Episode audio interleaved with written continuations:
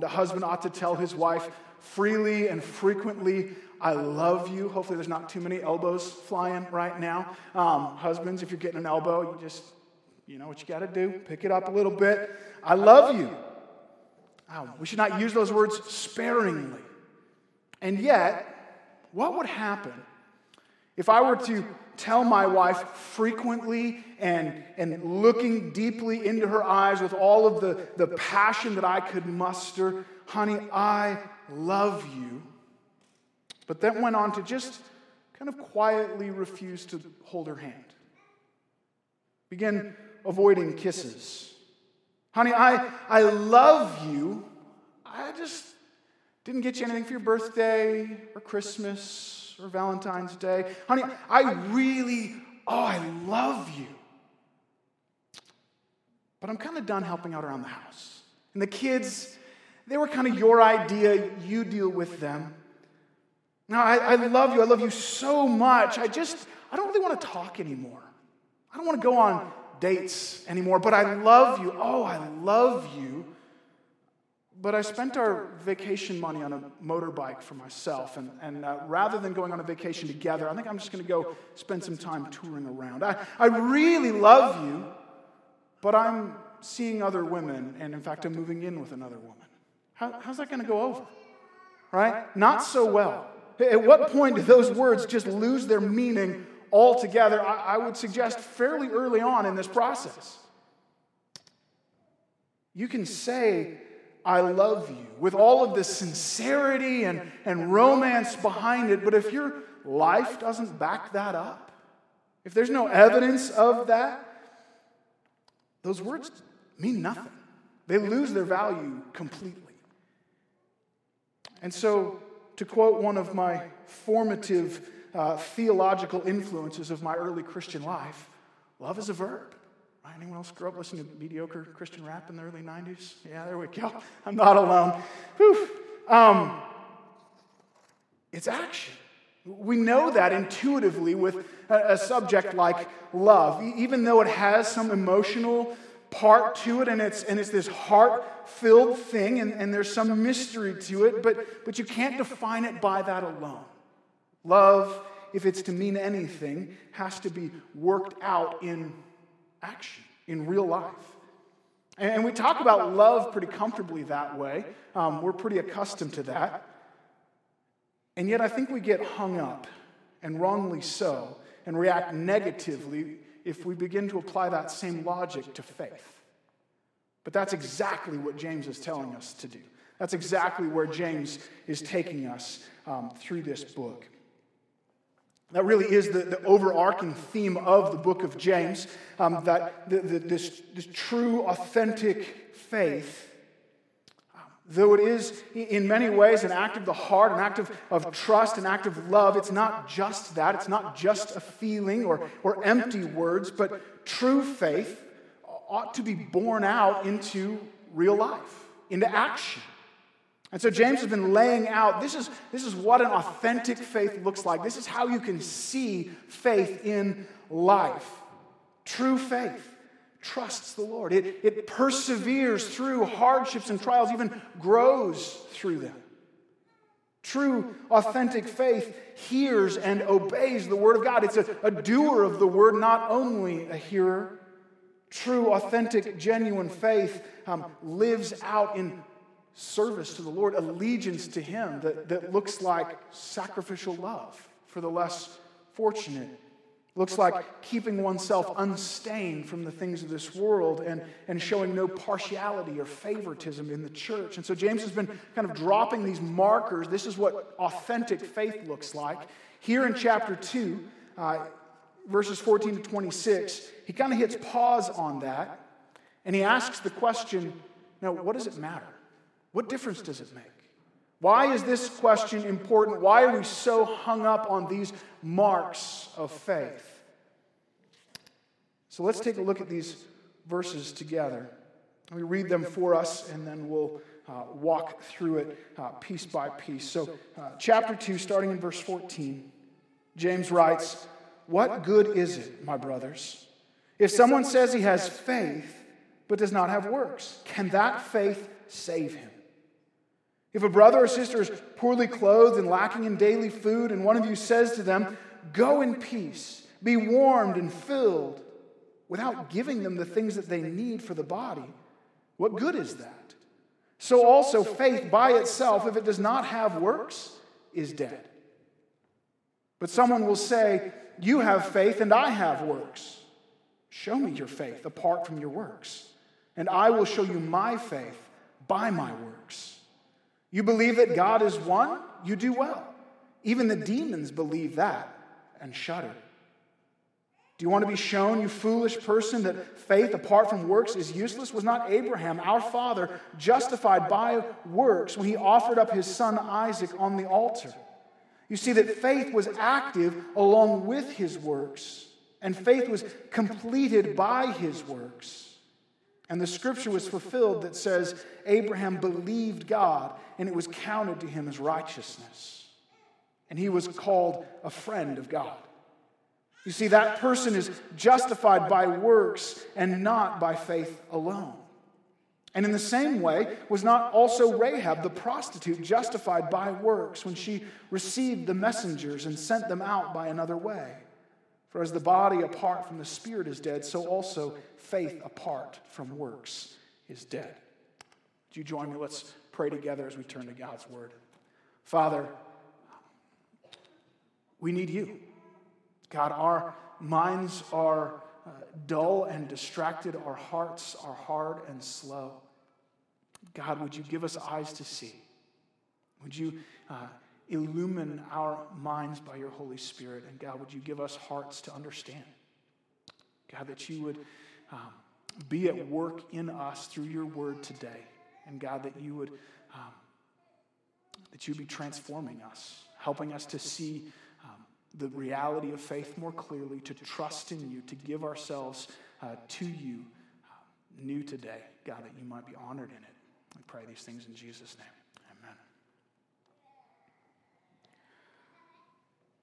So, James addresses this question from two different angles. First, he shows um, the futility of an empty faith. Uh, and then later on, he'll go to show the fullness of an authentic faith. And so, first, um, verses 14 to 19, the, the futility of an empty faith. James opens with this rhetorical question What good is it, my brothers, if someone says he has faith but does not have works? Can such a faith save him? So let's set this up. Here's this person I believe. I trust in Jesus. I really trust him. But there really isn't any tangible life. There's no evidence to, to back that up. There's no expression of that faith in his real life. I, I, I don't love others sacrificially. Um, I, I don't really keep myself unstained from the world. No. I'm not much of a doer of the word, really. I kind of, I kind of do my own thing. I'm kind of king of my own castle. I make my own decisions and go my own way. But I absolutely believe, I absolutely trust Jesus. And so there's this disparity, this statement of faith. He, he says he has faith, but there's no works, there's no action bearing that out. What does that mean? How big of a deal is that?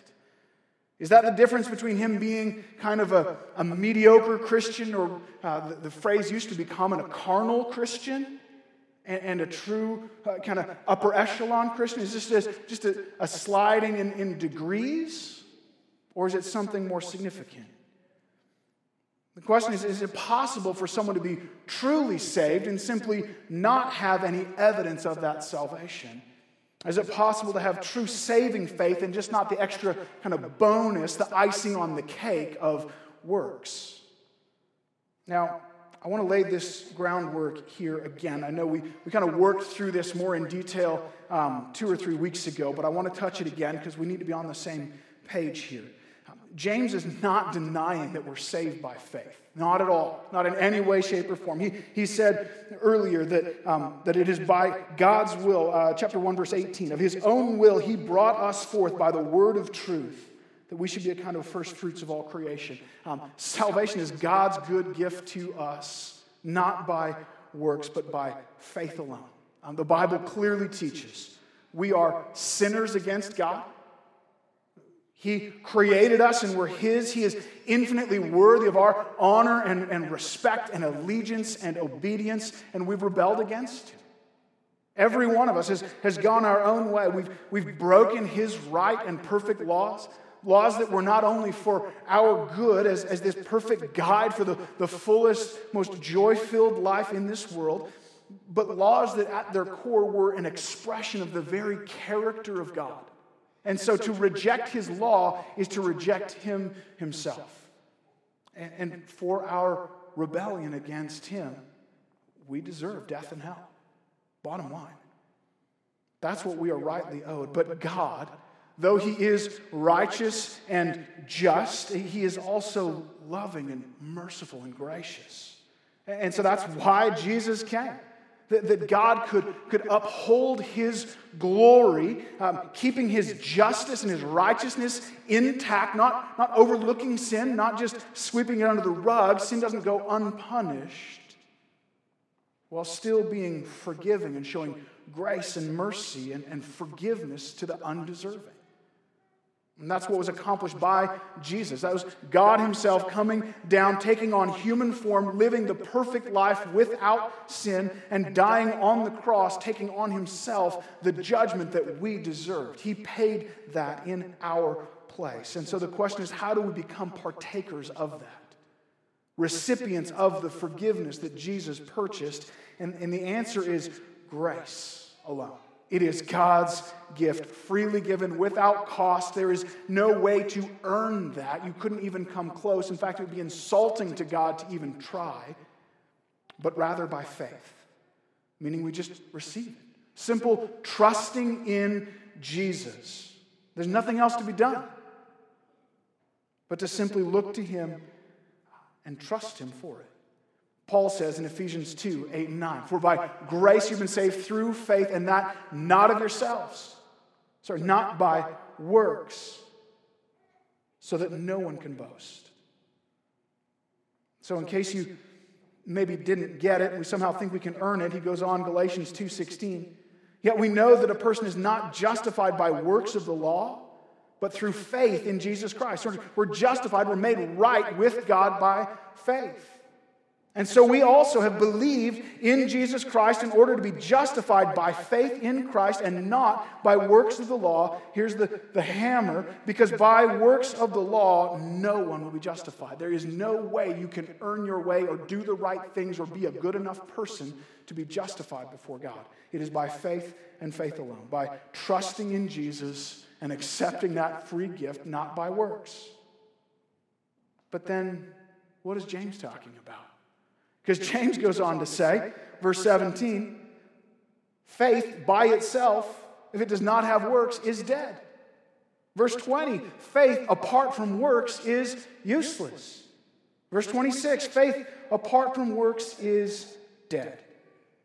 And so you see, there's this tension here, and people have often kind of pitted James and Paul against each other and tried to make them fight. Um, the reality is, there is no contradiction here. As I just showed a minute ago, James absolutely believes salvation is this free gift from God that he does. And if you read the rest of Romans, you'll see Paul constantly talking about the working out of faith. They're not standing face to face fighting each other, uh, they're standing back to back, fighting against opposite opponents, defending the same truth from different errors.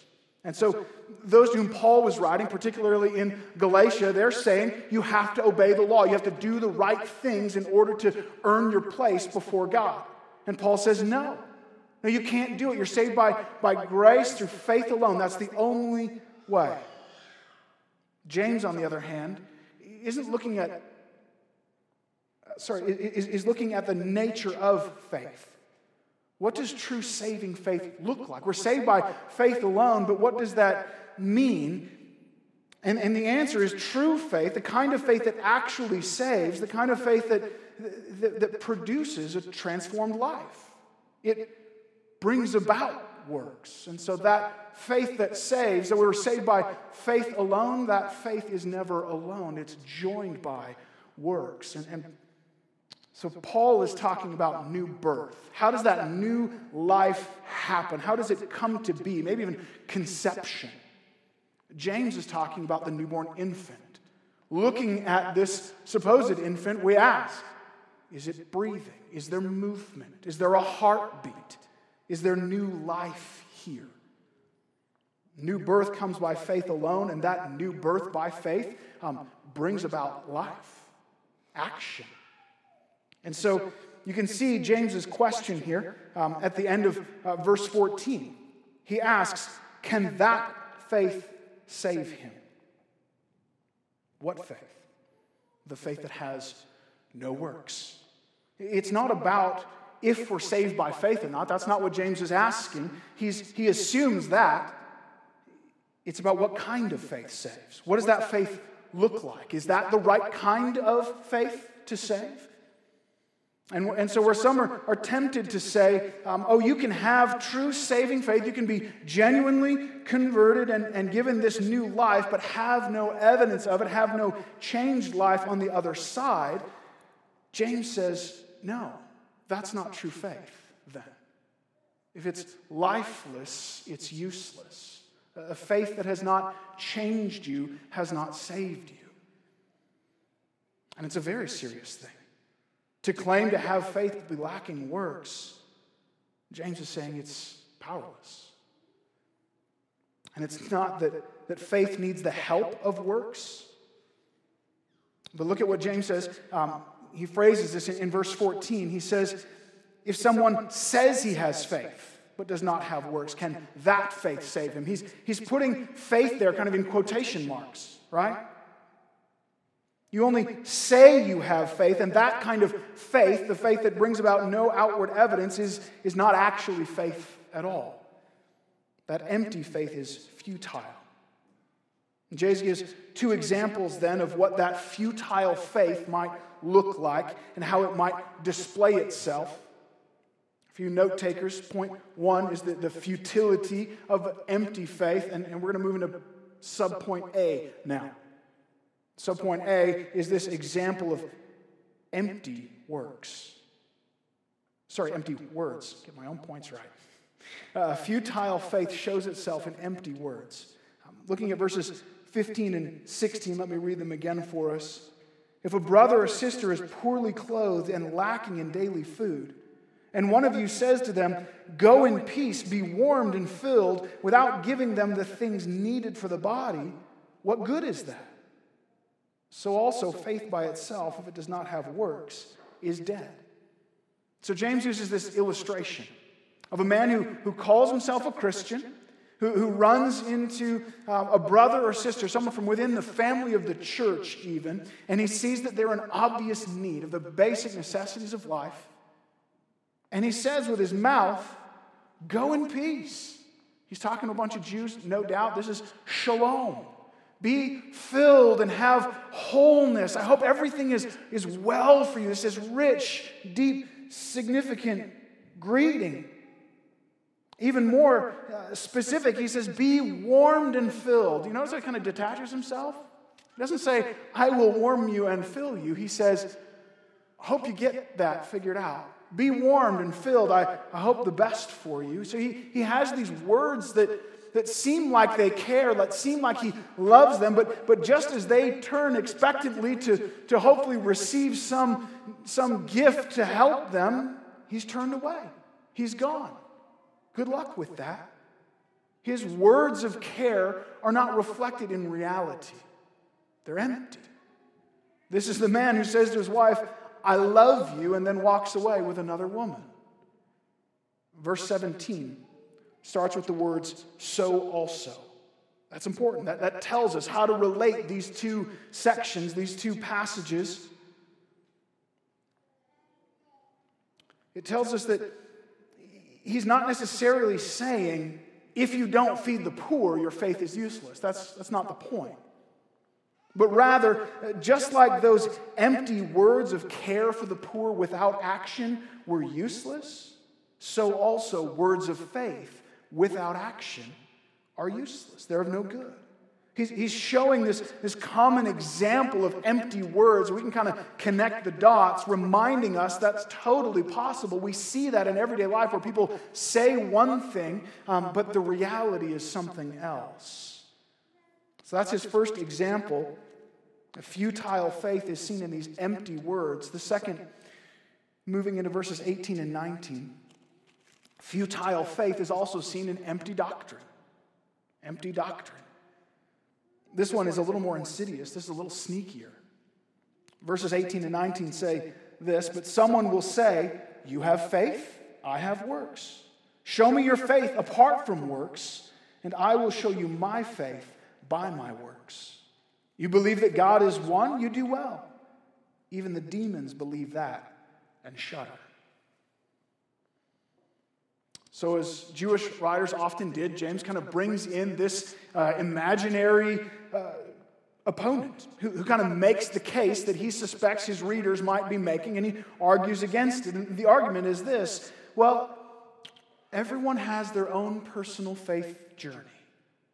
We all have our own experience. James, go figure. His opponent is a millennial. Who knew? Um, each one of us has our own way, right? And so you have works, you go your way. I have faith alone, I'll go my way. It's just personal experience. Don't, don't judge me, James. James's response okay, prove it, show it. You, you say that you have faith with no works. Show me your faith. Let's see it. How do you know? What does it look like? Where is it? Oh, James, you can't see faith. I just believe. Well, you go ahead and try. You try to show me your faith apart from your life somehow. He's asking this uh, incredulously. And I'll show you my faith by my life. I'll show you what I believe by how I live, by what I do. And again, I think we get hung up with talking about this with regards to faith, but, but, but we easily think this way about something like love. Love is more than an action, for sure. It's not boiled down to just pure cold actions. But it certainly has that as well. And if your supposed to, supposed love uh, has no action flowing out of it, it's not actually love. No, I will show you my love by spending time with you, by being kind to you, by being faithful to you. That's what love looks like. And so, verse 19, um, James gives us a little more insight into this argument from this opponent. You may not show it with action, but, but, but, but he counters James again, saying, But I believe in God, right? I believe that God is one. I, my, my doctrine is good. I know the right things. I believe the right things. He believes here that, that God is one, and, and James snipes that little phrase very intentionally. Um, that's from Deuteronomy 6 4. Uh, it's called the Shema. Hear, O Israel, the Lord our God, the Lord is one. And, and that was, if you know that passage, it's followed then by you are to teach these things to your children and hand them down generation to generation. That was, that was kind of shorthand for Judaism. For, for all that they had, they were to be teaching their kids about who God was. And so, as he kind of grabs that phrase, you believe that God is one, um, by that he means you have right doctrine. You believe in the right God. You have all of your theological ducks in a row. So that's good. You should have that. You should believe rightly about God. That's important, but that's not faith. There is such a thing as empty doctrine. And there are people who, who know and believe all of the right things in their head. They, they know this Bible inside and out, and, and they, can, they can tell you in great detail all about salvation by faith alone. They just don't have it. It's a different thing. A knowledge of God is not the same as faith in God. You need proof? Well, James says, Satan himself has better doctrine than any of us. He's right. Satan knows the Bible better than you do. He's been around for a while, he's read it a few times. Satan knows who God is better than you do. Have you ever been in God's throne room? Satan has. At the opening of Job. He knows God well. The demons know God and they shudder. Why do they shudder? Because they know they will be damned. They know that the righteousness of God in the end will condemn them, regardless of their right knowledge about Him. You can say all the right things and think all the right things, but not have true faith. Be careful what you put your hope in. Be careful where you go to find your, your assurance and your confidence of salvation. There are wrong places to build that. There, are, there are faulty foundations upon which you can build your confidence. If you're looking at your own life and wondering, Am I truly saved? Can I be sure that when I die, my sins will be covered and forgiven, that, and, and I will be with the Lord in paradise? Um, or perhaps you have a friend who's, who's doubting and, and unsure about their faith. Where do we go? How do you assess? How do you ascertain what true faith is? And, and I so often see these two things turned to. We ask either, did you say the right words? Do you confess it with your mouth? Did you pray the right prayer? Did you tell God you were sorry? Or uh, we go to right doctrine. Do you believe the right things? Can you recite the gospel for me?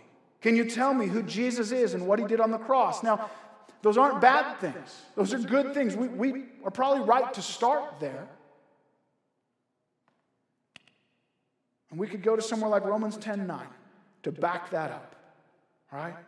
Because if you confess with your mouth that Jesus is Lord and believe in your heart that God raised him from the dead, you will be saved. Period. I'm not arguing against that, and James is not arguing against that. That's 100% true. But what does it actually mean? What does it mean to confess that Jesus is Lord? Does it just mean to make the right noises with your mouth? Is it just to move your lips in the right way to make those sounds to say that Jesus is Lord? Again, we talked about this a few weeks ago. I mean, it would be so much easier if I could just say, you know, I'll give you 20 bucks if you say the word Jesus is Lord. Uh, Jesus is Lord. Ha! You're saved. Did it. Move. Next. We're good. Evangelism gets so much simpler. That's not what it means. What does it mean to believe in your heart that God raised him from the dead? And, and I think, again, pointing to the resurrection, Paul is saying that you believe that he's the Son of God, crucified for our sin and raised for our salvation. Is it as one dimensional as just kind of knowing that in my head? Do I just believe that it's true? And, and the answer is no. No, to confess that someone is Lord has implications, right? Lord means master, ruler. To believe that Jesus is who he says he is, the, word there is pistos, it means faith. To have faith that Jesus is who he says he is, is, is more than just kind of knowing the right facts and having the right truths rattling around in your head. James is helping us drill down on the implications of that. Yes, if you confess with your mouth that Jesus is Lord and believe in your heart that God raised him from the dead, you will be saved. But, but to truly confess that Jesus is Lord means something significant. It means to actually practically make him Lord. It means you, you have to actually submit to him, obey him, honor him. If you're not doing that, then he's not actually your Lord and your words are hollow. To actually believe that Jesus is who he says he is means not just kind of this mental assent to, to bits of information. The demons do that. But to truly trust in him, to put my hope there, to rest on that truth to let those truths become the guiding principles of my life and how I think and how I live. Anything else is just empty words and, and empty doctrine. And that kind of faith, that, that dead faith without any works, it's meaningless. Not to jump ahead too much, but notice the end of verse 22. It says, Abraham, his faith was completed by his works. Verse 24, uh, you see a person is justified by works and not by faith alone. That's, that's the opposite of what's happening here. Abraham's faith is completed, it's filled up by his works. His, his words here are backed up by action, and his, his faith is made visible uh, in his life. And so when James says a person is justified by works, he's, he's, not, he's not contending against Paul that you're saved by works, but rather works are a necessary part of this process of justification. Yes, Faith is the, the activating, that's the, the trigger. It's by faith that we're brought into this new life, but, but whoever's brought into this new life also necessarily will have works, will have a changed life. I can tell you all day long that I can do a backflip right, right here on the spot. I can say those words, but they need to be completed. Those words need to be filled up. They need to be justified. They need to be vindicated, proven true. And so until I can actually do the backflip, now some of you are getting excited. This is not a great example. I will not be vindicating those words. Um, but until I actually do the backflip, those, those words are still in question, right? Those words are still a little bit meaningless. We're saved by faith alone, by trusting in Jesus, but that true faith will vindicate itself, will show itself in time in our lives. And so Jonathan Edwards puts it this way assurance is not to be obtained so much by self examination, but by action.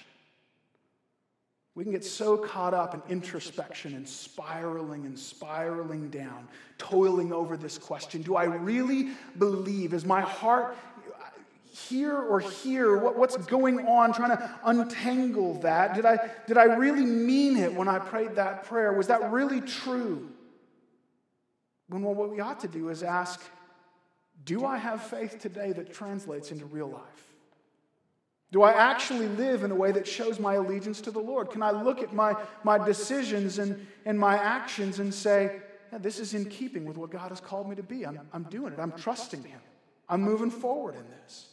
Don't go spiraling deeper and deeper into this kind of dark pit of wondering and questioning, questioning, try to untangle your heart. Look up. Look first to Jesus, to what He's done and what He calls us to, and then move forward. Live it out today live a life of faith and obedience, and, and that gives evidence. It gives us something concrete to say, Here I am. I am believing. And what does that look like exactly? Well, James moves from this futility of an empty faith then into the fullness of an authentic faith. So this is point two here, verse 20. He continues speaking to this imaginary objector that he has, and he says, Do you want to be shown, you foolish person? He gets a little mean here. He's kind of cutting. You want to be shown, you foolish person, that faith apart from works is useless? And then he gives two examples of authentic faith. Uh, two examples from the Old Testament about what this faith filled up with action looks like. Now, the first example is that of Abraham. And, in Abraham, we see full surrender full surrender. Look with me at verses 21 to 24 here. Was not Abraham, our father, justified by works when he offered up his son Isaac on the altar? You see that faith was active along with his works, and faith was completed by his works. And scripture was fulfilled that says Abraham believed God and it was counted to him as righteousness and he was called a friend of God. You see that a person is justified by works and not by faith alone. So interesting that James picks the exact same example that Paul uses to talk about salvation by faith alone Abraham. Abraham, who, who trusted God, who believed God, and it says it was counted to him as righteousness. And Paul says, um, obviously, Abraham was not justified by keeping the law. Do you know why? The law hadn't been given yet, it wasn't there. And so, this great patriarch of Israel, counted righteous before God, God himself says so, and lived before the law was given. And so, obviously, he didn't earn it by obeying God's law, it was a gift by faith alone. Genesis 15, God had promised Abraham that though he, he was old and his wife was barren, that he would have a son. And that God would make him the father of a great nation, descendants as numerous as the stars. This ludicrous promise to a man who had given up hope on descendants. And, and God is saying, I'm going to make you the father of Israel, the father of my chosen people. And then Genesis 15, 6, this is the pinnacle moment. It says this that Abraham believed God, and God counted his faith as righteousness. So Abraham was counted, considered righteous, not because he lived a good life, but because he trusted God. God gave him that righteousness. And then years later, God spoke to Abraham again. And he commanded Abraham to take this son, this precious, beloved son, this son that was this, this miracle and gift, this son through whom God was going to fulfill this great promise and work out his plan in this world. This son that meant more to him than anything else in this world. And you have to understand, in their culture, your firstborn son is everything. He represents your, your estate and your, your legacy and, and your wealth, and everything is wrapped up in that firstborn son. And God said, Give him to me as a sacrifice. Take him up the mountain, put him on the altar, and kill him. Now we know that in the end, God stayed the hand of Abraham. He, he did not allow him to kill his son. But the fact remains Abraham obediently loaded up the wood and supplies, climbed up the mountain, tied his son hand and foot, placed him on the altar, lifted the knife above the throat of his son. Why? Because he believed God. He had faith. Believing that God would still somehow keep his promise. Hebrews tells us he's believing that even if God had to raise Isaac from the dead, that God would still be faithful. Abraham fully surrendered everything to God. He held nothing back. And Genesis 22 12, as Abraham literally held the knife above his son, God said, Do not lay your hand on the boy or do anything to him, for now I know that you fear God, seeing that you have not withheld your son, your only son. Abraham's actions were evidence playing out his faith. Now, God didn't learn anything new that day. God knows the future, God knows the present, He knows the hearts of men. But He's playing out Abraham's faith in the real world, He's putting it on display.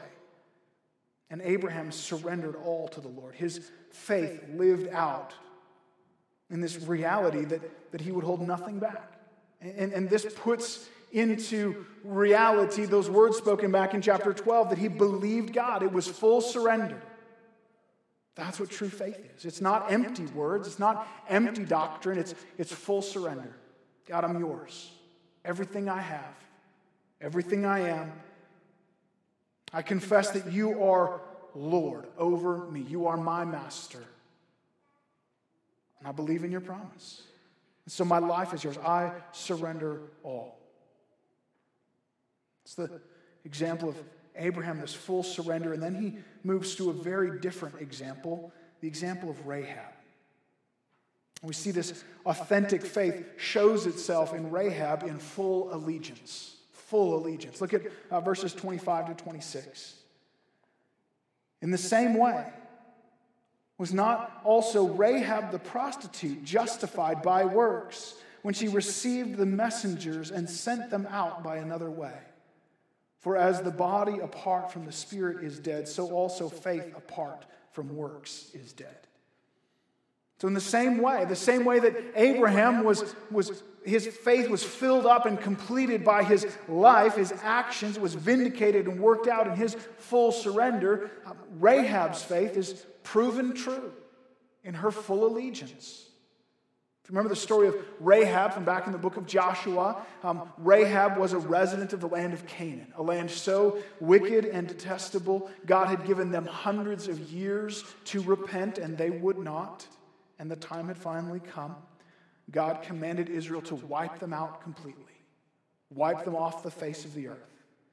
And not only was Rahab one of those wicked people, do you notice what James is so careful to tell us about her? She's a prostitute. Rahab the prostitute. How'd you like that beside your name going down in Scripture for all of time? But the story of Rahab the prostitute is a beautiful one. She's this wicked woman among a wicked people. She lived in the city of Jericho um, that stood at the entrance to the land of Canaan. This is the first big hurdle for Israel to overcome, the fortress that stands in their way. And the people of Jericho had heard rumors over the last few years of this people of Israel, whom God had rescued out of Egypt, that they had walked across the Red Sea on dry land, that God provided for them miraculously through the wilderness, that they came to the land adjacent to the land of Canaan and wiped out the kings there and fought mighty battles. And they're terrified. And so, two spies are sent out from Israel into the city of Jericho, and Rahab ran into them. She had a choice to make. She could have turned them in. Uh, everyone around her would have wanted her to do that. That would have made her a, a hero among her people. She'd be fighting for her life and her culture that she knew, keeping her allegiance to that people. But Joshua 2:11 says this, "For the Lord your God this is Rahab speaking. The Lord your God, He is God in the heavens above and on the earth beneath. There it is. God is who He says He is. I believe in that God. And actually, I trust that God more than I trust this fortress. He is God in heaven. He rules over this earth. And, and she acted in treason against her people and her nation and gave her full allegiance to the Lord. She switched teams. She risked everything. She, she turned her back on her culture, her way of life, everything she knew. No doubt her friends would have thought she's crazy. She, she's become one of those religious fanatics. She's got born again somehow. But her faith wasn't just empty words. She risked her life. She, she brought the, slave, or the spies in and she hid them on her roof as the soldiers came looking through, and she let them down out her window, down the city wall.